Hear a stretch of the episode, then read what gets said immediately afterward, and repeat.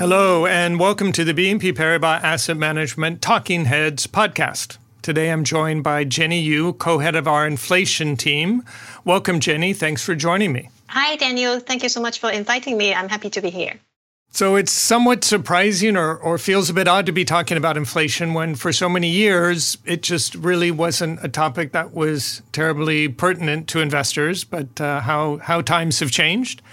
And we're actually at the point now where people are asking, you know, have we actually had a regime shift from that low inflation world that we seem to be in for, for a very long time? uh, to one now when where people, where investors have serious concerns not only about inflation in the short term, but about potentially higher levels of sustained inflation for a while. And on one hand, you could potentially think, well, this is only going to be transitory, as the central bankers infamously said. Or on the other hand, there are reasons to think this actually could be more sustained. So, I guess my first question for you then, Jenny, is Has the regime really shifted? Are we going back to a low inflation world, or is this the latest version of that 70s show? Daniel, I think this is a really great question. Um, this is the ongoing debate that we have been having whether inflation is simply taking longer to revert back to the pre pandemic levels or if we are really progressing to a different inflation regime. So I think it's worth to kind of look back in the past 10 years when we think about after the great financial crisis. Um, there were unprecedented amounts of quantitative easing uh, being injected to the economy, but then that didn't really generate any inflation. Um, and despite the exceptionally accommodative monetary policy, disinflationary impacts uh, from the balance sheet recession along with many of the secular uh, disinflationary forces, which I'm sure um, we're all very familiar with by now, have kept inflation rates actually below the central bank's target. But I think it's also very important to look back to the longer history. And when you do that, you would realize that we have, in fact, been living in an almost unbroken period of rising prices since the Second World War. Um, and history also suggested that inflationary and disinflationary cycles actually wax and wane over time, and the duration of those cycles can also vary. Historical experiences also have taught us that determined reflation policy uh, can really de- defeat the disinflationary shocks. Instead, we think that the world is more likely uh, progressing to a different inflation regime in fact, many economists and market commentators have drawn many parallels between the current period and also um, the great inflation regime. The great inflation regime being the period when inflation began ratcheting up in the mid 1960s and peaked at about 14% in 1980. And when we look at the external environment, there are some sim- similarities as well. In the 1970s, the global economy saw two disruptive energy crises, uh, including the oil embargo in 1973 to 74, as well as the Iranian Revolution in 1979, which both resulted in a significant decline in oil supply. Skyrocketing energy prices generated substantial cost push inflation, which in turn was passed through the um, the production chain, leading to higher retail prices. And when we look at today, similarly, we face many supply shocks, uh, disruption, uh, supply chain disruption, limiting the availability of goods, labor market shortages in some countries, and geopolitical events that is uh, really threatening um, to disrupt the supply of oil and gas. So in today's situation, businesses are already passing on the higher input costs to their customers and there are more evidence of second order effects from higher energy prices. So the great inflation period ended with inflation hitting a peak of more than 14% in 1980. And the Federal Reserve Chairman Paul Volcker took very aggressive policy steps to rein in inflation. With the benefit of hindsight, the lesson from the 1970s on inflation was that with an economy already primed by very accommodative fiscal and monetary policies, successive transitory inflationary shocks can actually lead to an anchoring of inflation expectations. But to the policymakers facing inflation uncertainty at that time, that conclusion was not obvious. And I think policymakers today are facing a very similar dilemma. On the one hand, tighter monetary policy will not help to address the root cause of the supply shortages. It could actually make things worse by undermining the economic recovery. On the other hand, leaving monetary policy too loose would also risk inflation expectations becoming unanchored. So, at the beginning, Jenny, you talked about some of the disinflationary factors that we're all quite familiar with, probably at this point. Uh, globalization uh, had led to a fall in prices, China's accession to the WTO, uh, demographics, low growth. Now, some of these may be changing. What are the factors that you think are likely to drive longer term inflationary pressures now? Thank you, Daniel. So, uh, when we think about the longer term drivers for inflation, I think many of the disinflationary factors are actually turning to become inflationary. First of all, we talk about the recession after the financial crisis and how um, the high, le- high level of debt, demographics, and globalization um, were also the secular forces keeping inflation quite low. But then um, these factors are changing. Uh, first of all, when we focus on the high level of public debt, there are a very limited number of ways to reduce the debt burden. And the least painful way is actually through inflation. So the higher level of public debts actually incentivize policymakers to have a higher tolerance for inflation so that the real stock of debt can be um, reduced over time through financial repression where inflation will be effectively a tax on investors. When we look at demographics, um, this is also changing. In, as you mentioned, in the decades following the ascension of China into WTO, we have seen goods inflation plunging in developed economies thanks to the many uh, millions of workers joining the global manufacturing engine. But in recent years, not only developed economies are seeing an aging population, China is also seeing a demographic reversal with its working age population set to decline. As more of the global population switches from being net producers to net consumers, competition for productive workers will increase and wages in turn should also increase.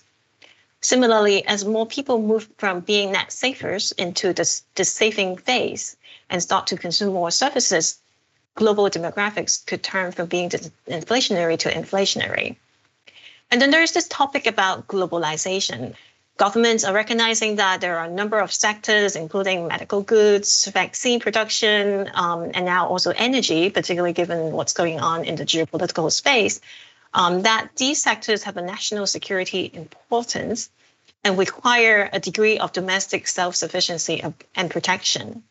Some businesses are already rethinking about their efficiency focused just in time supply chain model in order to incorporate uh, some just in case considerations by improving the responsiveness and the resilience of their supply chains. So apart from those three factors, I think uh, in today's environment, we should also think about uh, inequality and the green energy transition as some of the drivers for longer term higher inflation. When it comes to inequality, actually, um, inequality in its nature is disinflationary because the rich have higher propensity to save while the poor have higher propensity to spend. Inequality was already on a worrying, widening trend prior to the pandemic, and the COVID 19 situation has exacerbated the problem because the negative economic impacts uh, were being felt more severely by the lower income sector. This paradoxically brought higher consciousness of the inequality problem, which in turn forced a political consensus across the spectrum on the need to combat the increasing income gap and uh, to drive political demands for redistributive fiscal policy and higher wages. And then on green transition, it is also one of the potential catalysts for higher inflation the pandemic is seen as a prelude to the disasters that climate crisis can bring to the global communities and as a warning that um, stress the urgency of our battle against climate change. In order to meet the goal of limiting carbon emission, a measurable rise in carbon prices will be needed to accelerate the transition and, the, and to disincentivize new investment in fossil fuel energy production. Now, it's important to note that in the longer term, higher dependence on renewable energy should be disinflationary because the marginal cost of production of uh, renewable energy is, is pretty low. However, during the transitional phase, a rush to build renewable energy production could be quite costly. And in addition, the supply of renewable energy can be unpredictable uh, because the storage of these energy is still in its infancy phase. So intermittent fallbacks to traditional energy sources uh, whose supply capacity has already been declining uh, could lead to energy shortages, resulting in higher and unstable energy prices. Um, and these are all quite uh, strong inflationary forces uh, for, for the years to come. I think you've made a pretty convincing case that the outlook is for higher inflation in the years ahead.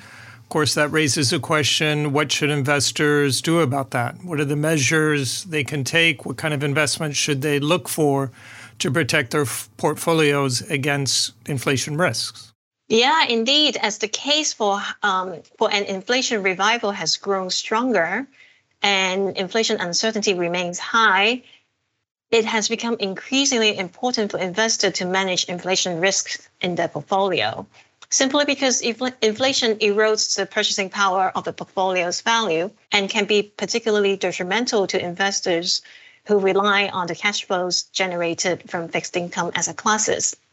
It's also important to note that a move to a sustained path of inflation, even at only moderately higher levels, would represent a significant change from the disinflationary environment over the last 10 years. When we look back in the past decade, with structurally low inflation, a typical investor with a mix of fixed income and equity investments did not really have to worry much about hedging inflation risks. And that's because equities and fixed income assets exhibited a negative correlation, providing very good diversification benefits. However, equities and fixed income perform less well in periods of higher and rising inflation. Rising prices can shrink profit margins, and with inflation already going up and bond yields still close to their historical lows, fixed income and equities can perform poorly and become positively correlated.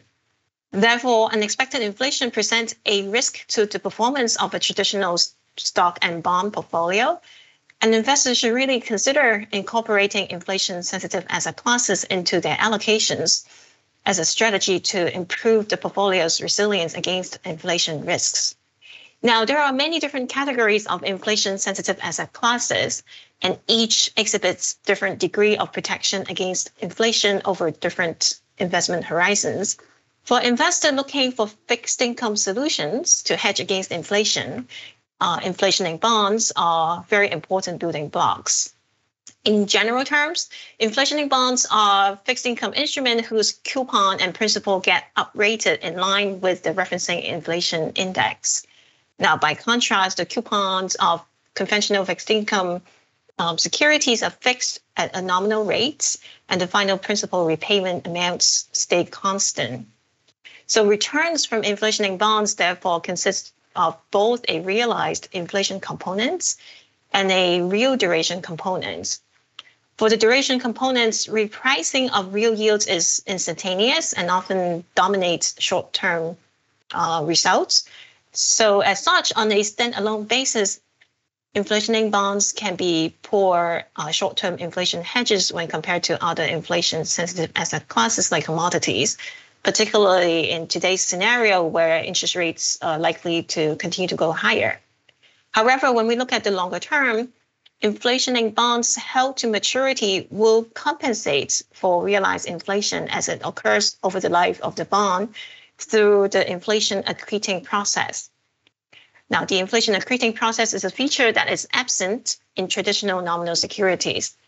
So, from a portfolio context, swapping out nominal bonds for inflation bonds do provide a robust protection against inflation over the longer term. And also similar to nominal bonds as well, the real duration components um, provides diversification benefits against equities in an economic downturn.